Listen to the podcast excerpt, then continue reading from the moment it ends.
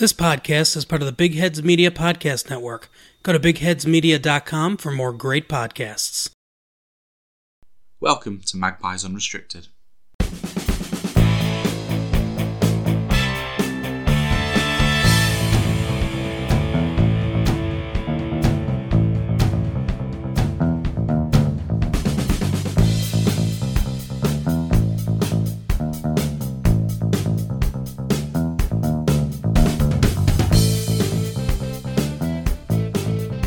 Ladies and gents, and welcome to Magpies Unrestricted, where we'll be talking all things Newcastle United. I'm your host, Chris Simpson, and joining me as ever is Cara Thistlethwaite. Hi, Cara. And we are joining you, listeners, breaking news on the back of a Newcastle win, our first win since the 6th of February, all the way back to our first episode, if I'm not mistaken. Newcastle won a game. I know, on this snowy afternoon, who would have thought that would have occurred? I, I'm speechless. I Newcastle won a game. Sorry, it's still It shows it's still not sunk in. it shows you how much you can do. Well, it shows you how well you can play as a team. However, it also highlights how much Newcastle have really been missing their impact players of Saint-Maximin and um, Wilson. It's it, you played really well. Obviously, when Saint-Maximin came on, That was that the was turning point. that was it? the creative the extra creativity I think that you needed.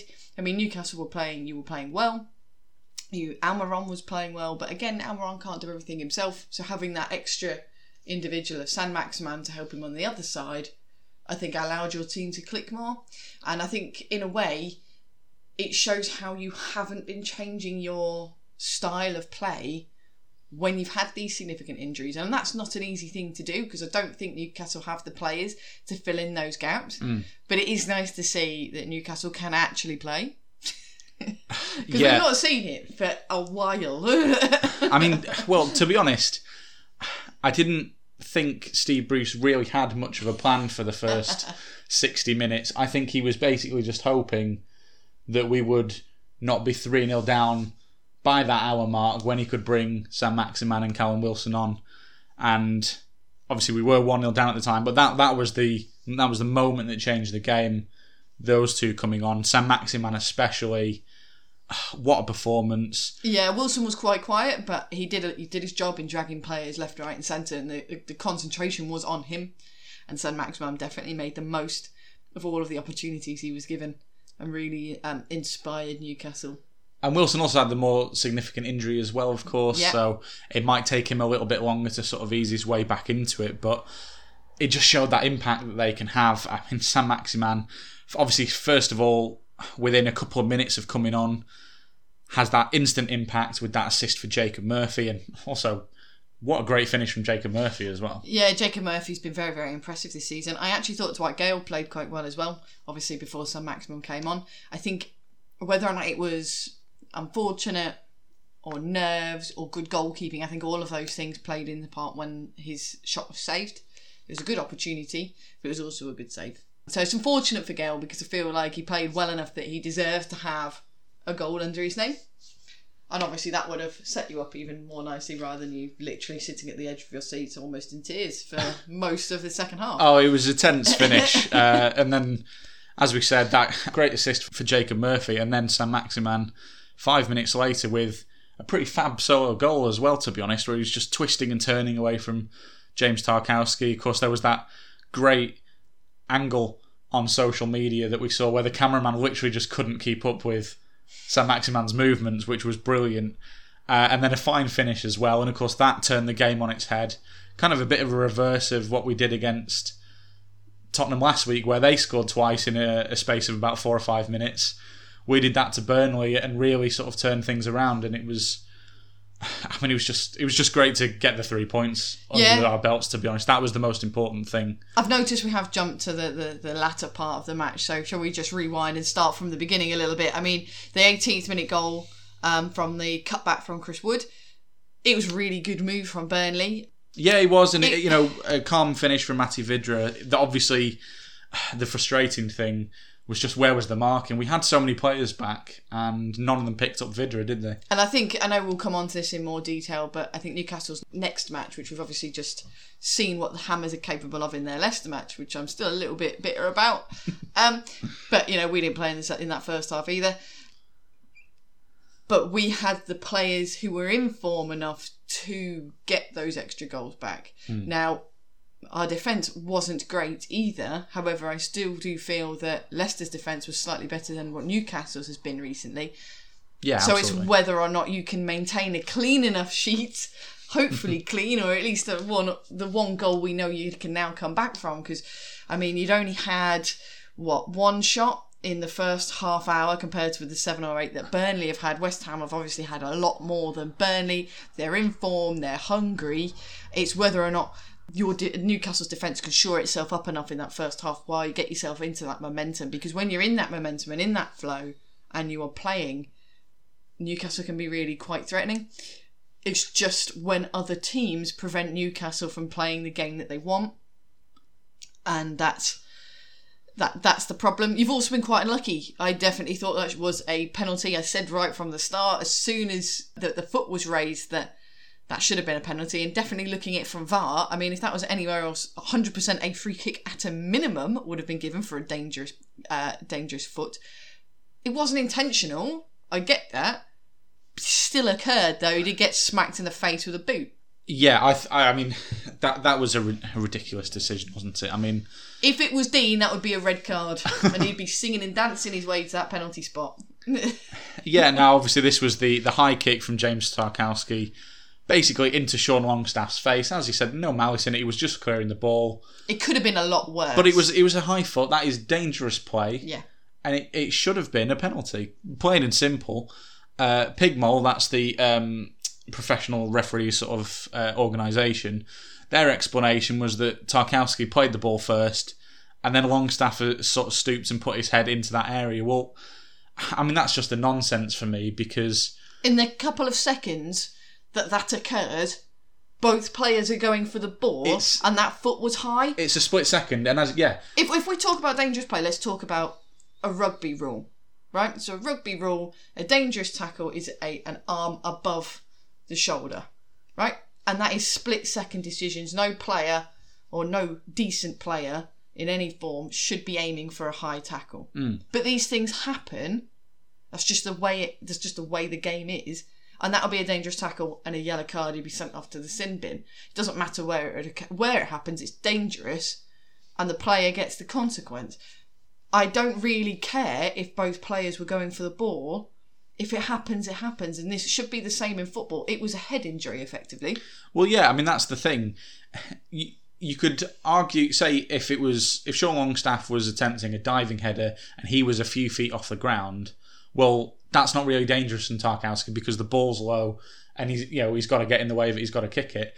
When Tarkowski's foot is basically six feet in the air off the ground, I mean, it was an incredible kick. Can I just say, anyone would. yeah, any- and Sean Longstaff is quite tall. He's I think he's about six one or six two, and he, he was he was barely leaning forward, so it was almost his full height. yeah, it wasn't. da- it's dangerous play. it wasn't. It wasn't low. That that the foot was simple. definitely over over a player's shoulder, and as you say, Longstaff was not stretching to get that. Um, well, he was going for it, but he wasn't leaning down to get that in any shape or form. And now, obviously, the- I don't want to get too much into the rules and regulations because, frankly, who even understands them anymore? And then VAR makes things even more complicated. but there are instances where there might be a high boot, but if there's then no contact with the player, then they could give an indirect free kick. But they didn't even do that. Now, aside from the fact that a, I think the replays show, I think fairly clearly that it it, it catches. it- uh, Tarkowski's boot catches Sean Longstaff basically right on the nose, like literally right in his face. Yeah, I do. I do think it was. But even I, even I if don't think it was a full contact. as Otherwise, his nose would definitely there would have been a lot more blood. We've seen that in the Rangers match. yeah, but he definitely clips in there, Slavia doesn't he? He did clip him. I'm not. I'm not. But I'm he- not even if he disputing that. It's still dangerous. It's still and we- high foot. It doesn't matter. Even does if it? we'd have had an indirect free kick six yards out, that's still a massive chance. Not obviously as good as a penalty because they can put a wall in the way, but that would still have been massive. and we ended up getting nothing. Thankfully, it didn't cost us because We could have easily done. I did not expect it to come back and when you're in goals. such a relegation scrap, when you're in such a, a bitter dogfight that Newcastle are in, you can't afford for decisions like that to unjustly go against you. And I think they were unlucky not to have been given the penalty there. Um, and of course, as we said, this was after Newcastle were already 1 0 down at the time, so that would have been an e- well, potentially been an equaliser if we'd have converted it. I'm not sure I would have wanted to watch you during that penalty moment though. I'm- if that was given, I think I would have. I'm honestly not sure I would have even been able to watch it. I would have been that nervous. Because, let's face it, it hadn't been a good first half from Newcastle. We played so well against Tottenham last week, of course. As you mentioned before, we just didn't sort of carry any of that momentum into the start of, of the the game against Burnley. As you said, it was about half an hour in, they'd had seven or eight shots to our one. Which is, you know, But they were playing their game and they weren't letting Newcastle play I just don't think we were. game. I don't feel you don't. I don't feel that you wanted to play. I don't think we were really trying to do Yeah. very much. I think I think Steve Bruce's plan was literally just hope for the best for sixty minutes Yeah. and then throw the throw the two attackers on Wilson, Saint-Maximin, and then hope they'll get I do. I do. and it feel- worked. It did work. I do feel bad for In Joelinton and the- Gayle yeah. and Almiron because I did feel that they were trying to do everything because your midfield just seemed to not exist. Oh, he, ha- he had to make the change. If he'd have left Yeah. Gayle and Joelinton on and not brought Wilson, Saint-Maximin, we would have lost 1 0, probably 2 0, to be honest. Oh, oh no, I, I agree. I, I think out of everyone, but I, I Shelvey was poor. The Longstaffs weren't really there apart from in set pieces. So long or only one of them.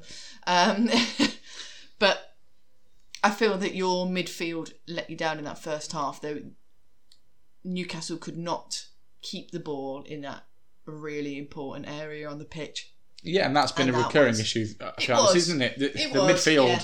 there, there's they're so staying on the ball is so unfamiliar to Newcastle that you can see how uncomfortable we are when we have it. Mm. Which is uh, quite a depressing way to be. But as I say, I don't want to be too negative because, again, just a reminder, listeners, Newcastle got three points, three massive points in I just, that relegation. I just scrap. also want to point out again how important Dubravka is for Newcastle because Yeah. without him, some of the saves he made 100%. during that match, He was I massive mean- in that second half, especially, wasn't he? yeah, a hundred percent.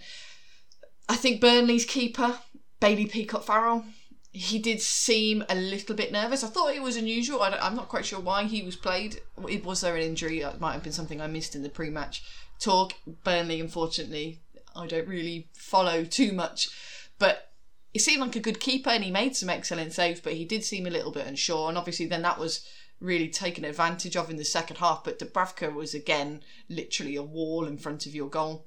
Yeah, well, that's why it was the first half was was so disappointing that I thought Burnley were there to be got at, and that he did look a little bit shaky, you know, with his inexperience. I think it was only his second Premier League appearance for Burnley.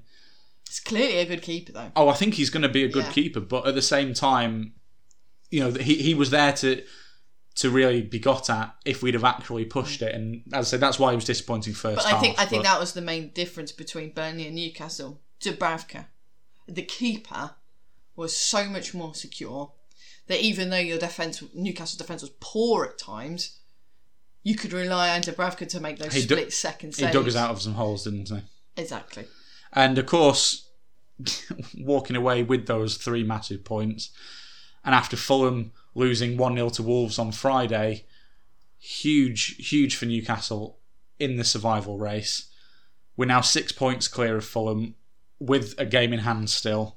And also, we're only one point behind Burnley now after that win. So we've kind of dragged Burnley. I think Burnley will probably be fine. But we have kind of dragged them sort of back into that scrap. Do you have seven games left to play now? Yeah, there are seven, Seven, games yeah. left to play. We're also, uh, listeners, we are recording this before Brighton host Everton on Monday, but depending on how that goes, we may finish the full game week level with Brighton uh, if Everton do actually win that game as well. So again, we've really put the cat amongst the pigeons in terms of the survival race. We're not the only ones down there fighting now. Don't get me wrong, I'm not going to get too carried away. There's a, lot of football still to be played. And as we know, Newcastle have got some very difficult fixtures still to come in the next four or five weeks.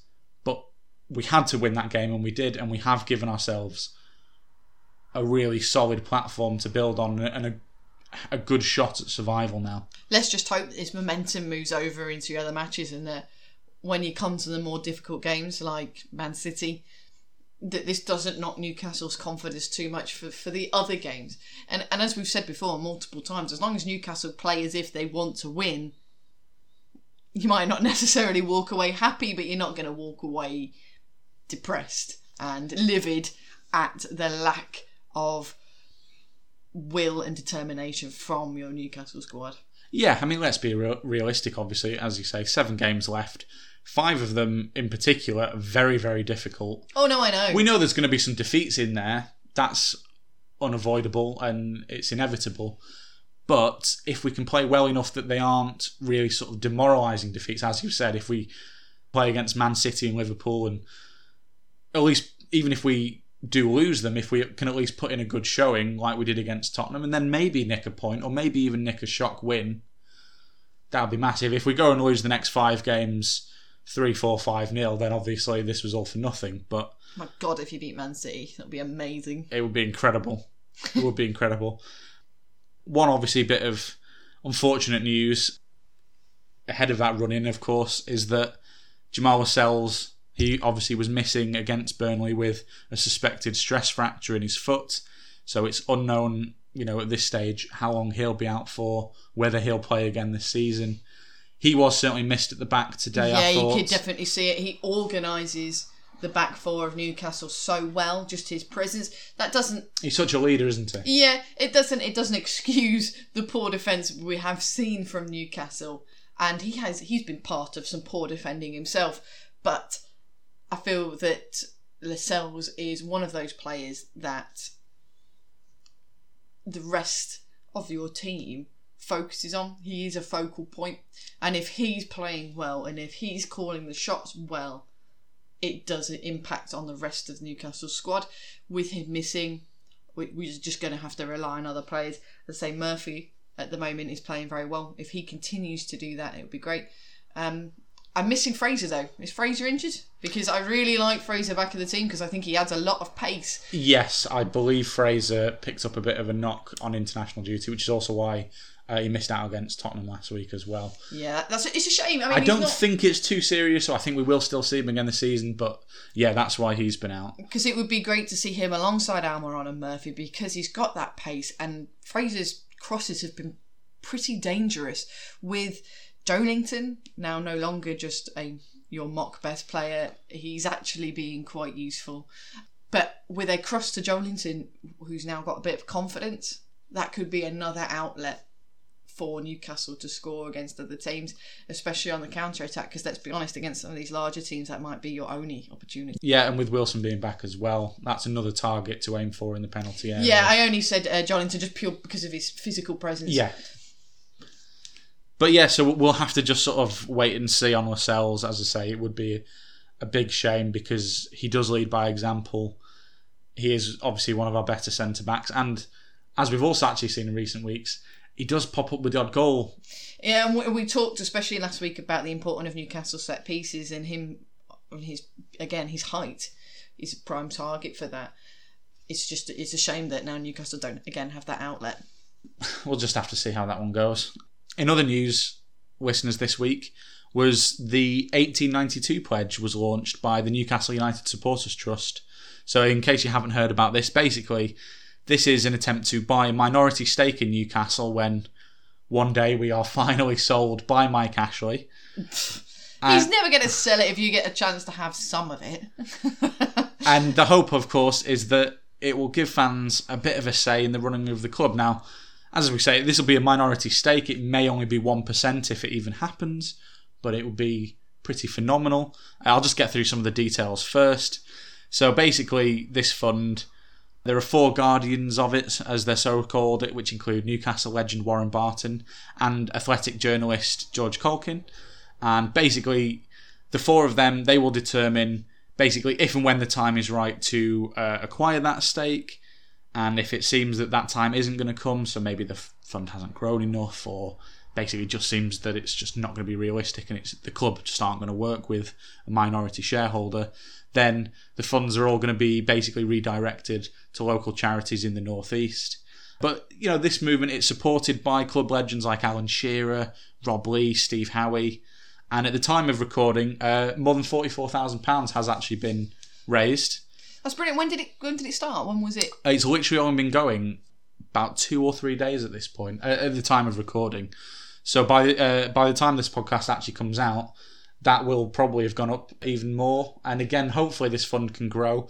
And I said, maybe one day it might actually give even just a little bit. It might actually give the fans a bit of a say in how the club is run, which I think would be a pretty phenomenal move. To be honest, I mean we've seen in Germany how fan ownership can work and obviously it's obviously not going to be the same as it is in Germany because of course they have to own more than 50% whereas as we've said this may if it comes off may only result in 1 or 2% or something like that.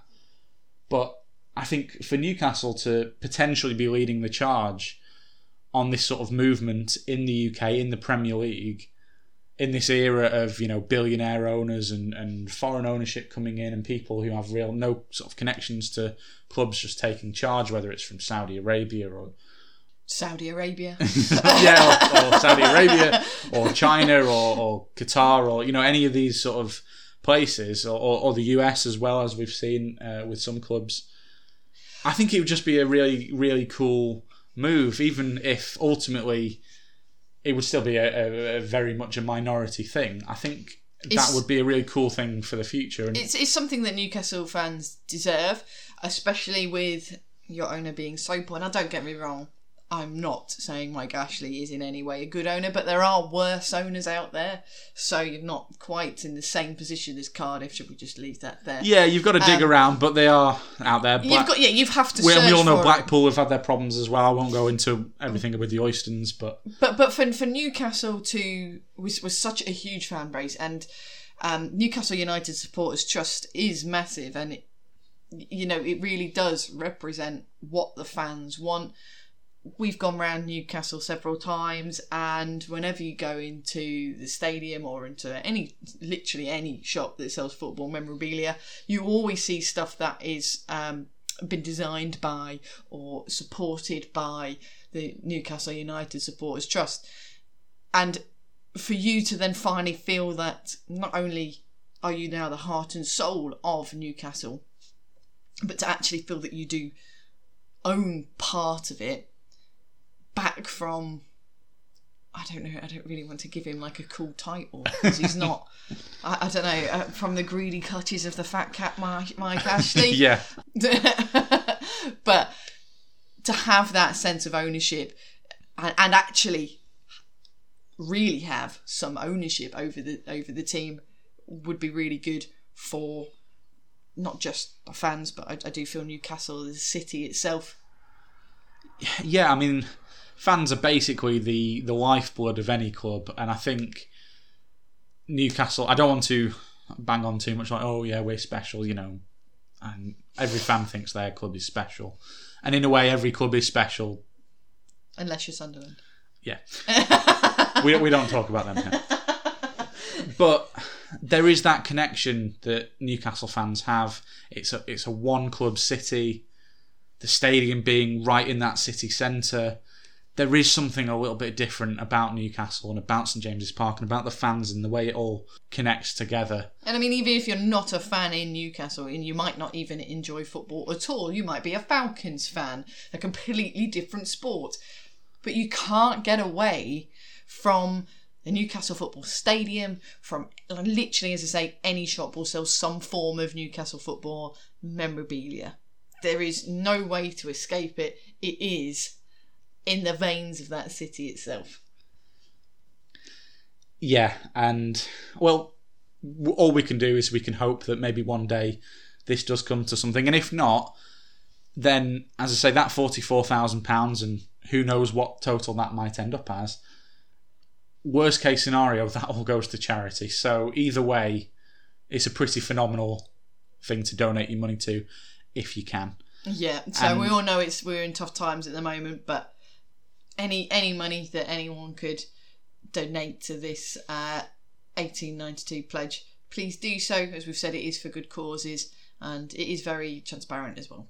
Yep, and if you do want to donate, you can do that at www.1892pledge.co.uk, and also, you know, you can find out more information about it there as well. Moving on now to looking ahead to Newcastle's next game. Newcastle hosting West Ham next Saturday lunchtime. And yeah, now we're recording this basically straight after watching A Leicester's- boring 70 minutes. A boring 70, 70 minutes of Leicester being absolutely balls. Well, yeah, West Ham.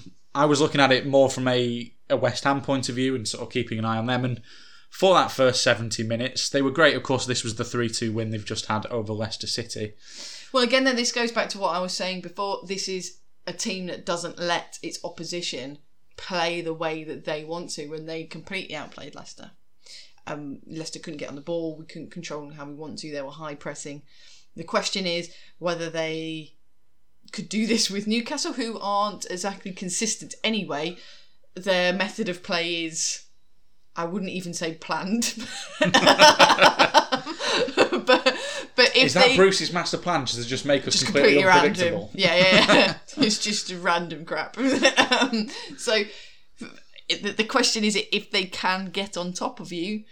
Newcastle are going to find it difficult to play against because they are on form, and Jesse Lingard has been on fire. And I'm sure you'll come out with some stats for us in a minute about Jesse Lingard and Uh, well, really horrific dancing is so irritating. And I don't even mean if you scored against anyone and did those dances, I'd be annoyed. It's just doubly so today at this moment. when it's time. against you, it, it, it does great, doesn't it? But- stupid Fortnite dance.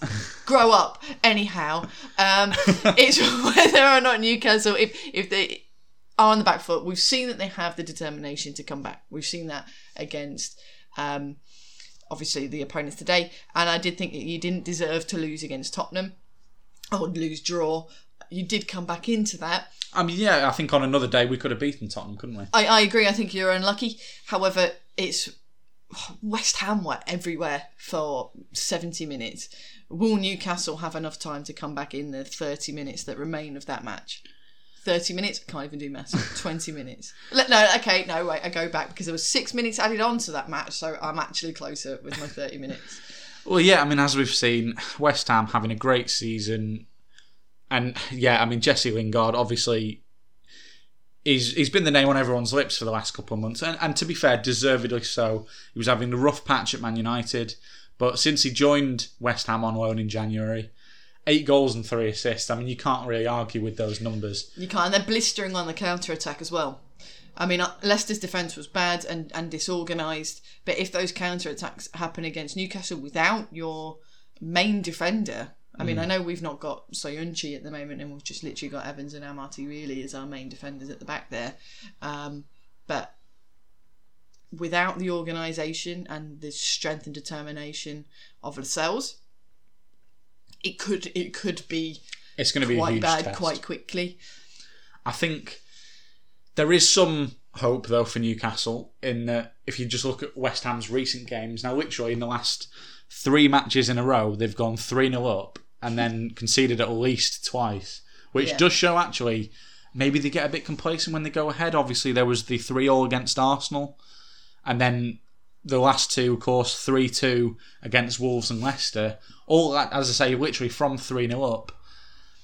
I don't want us to see. I don't want to see us go three 0 down against West Ham on Saturday lunchtime. But as we've seen, if we do, maybe there will actually still be a bit of hope. There is a bit of vulnerability there. Yeah, maybe West, a bit of West. Ham's that complacency as well, but their physical fitness was very poor at the start of this season. Now, obviously, that's improved, but they are going all out in that first 45 minutes. So, in the latter half of the second half is when they are a bit tired and complacent as well. On top of that, after they've scored or they have um, been very dominant, that's their weak point. However, if you manage to keep the ball, which hasn't exactly been a main Newcastle thing recently, and you manage to stretch them, maybe that will turn them out quicker to give you more opportunities and more chances. But if Saint-Maximin starts, that would be positive because he's the one that will create. He's the one that will run and he's the one that will create holes in that defence. You never know, Lingard might get angry or something, but he's not Dele Alli, so probably be fine. Yeah, I mean, hopefully, maybe Saint-Maximin and Wilson will be fit enough to start. If not, we've we've seen the impact they can make off the bench. and with a tired West Ham or a complacent West Ham, you might be able to get back and win. Yeah, Obviously, we're assuming that we're going to go down in the first half. that does sound Probably. negative, but it was I mean, also quite also realistic. realistic. Yeah. but yeah, and I think the only, the other, I guess, ray of hope for, for Newcastle is we do actually have quite a decent record against West Ham uh, Yeah. in recent games. I mean, obviously we won two 0 uh, when the two sides played one another in the first game of the season. Obviously, we've gone in very different directions since then, but we have won five of the last eight meetings with West Ham. If we could, and we're at home as well, so But this is one of those one of those teams that Newcastle weirdly do really well against. It, it's that it, it's like West Ham's kryptonite. Yeah, we, we've just got to hope that yeah maybe we can get something something more on the board. Obviously, another win would be absolutely phenomenal, and I think at that point, again, I'm not I wouldn't get carried away, but again, that would be an absolutely enormous step towards safety. Again, even if it was just a point, that'd still be pretty good. I think certainly for the next five games, anywhere where we can just avoid defeat is is pretty good considering the caliber of opponents we've got. Yeah, because Liverpool and Arsenal are after West Ham. Leicester, I wouldn't even say we're not exactly playing great at the moment. We don't have a good record against you though, so I, I wouldn't feel very optimistic there. But as I say, we'll have to see how it goes. Some hope though, and as I say, if if we could get uh, another win, Yeah, played well today. You never know. Let's just hope that that can certainly in the, continue. well, we certainly played. the- We played well uh, when the Saint-Maximin and Wilson came on anyway. But that is the hope now that your injuries will become less of a problem as more and more of them get fit. Let's just hope that this recent run of form continues over the next couple of matches because if you can get a draw from some of these next games, that will be impressive and really, really important. Yeah, absolutely. Well, that's all from us today, listeners. If you could please give the podcast a like and subscribe and leave us a positive review, that would be absolutely phenomenal. Until next time, this has been Magpies Unrestricted, and as ever, I've been your host, Chris Simpson. Thanks, Cara, No worries. and thanks again, listeners. Bye. Bye. This podcast is part of the Big Heads Media Podcast Network. Go to bigheadsmedia.com for more great podcasts.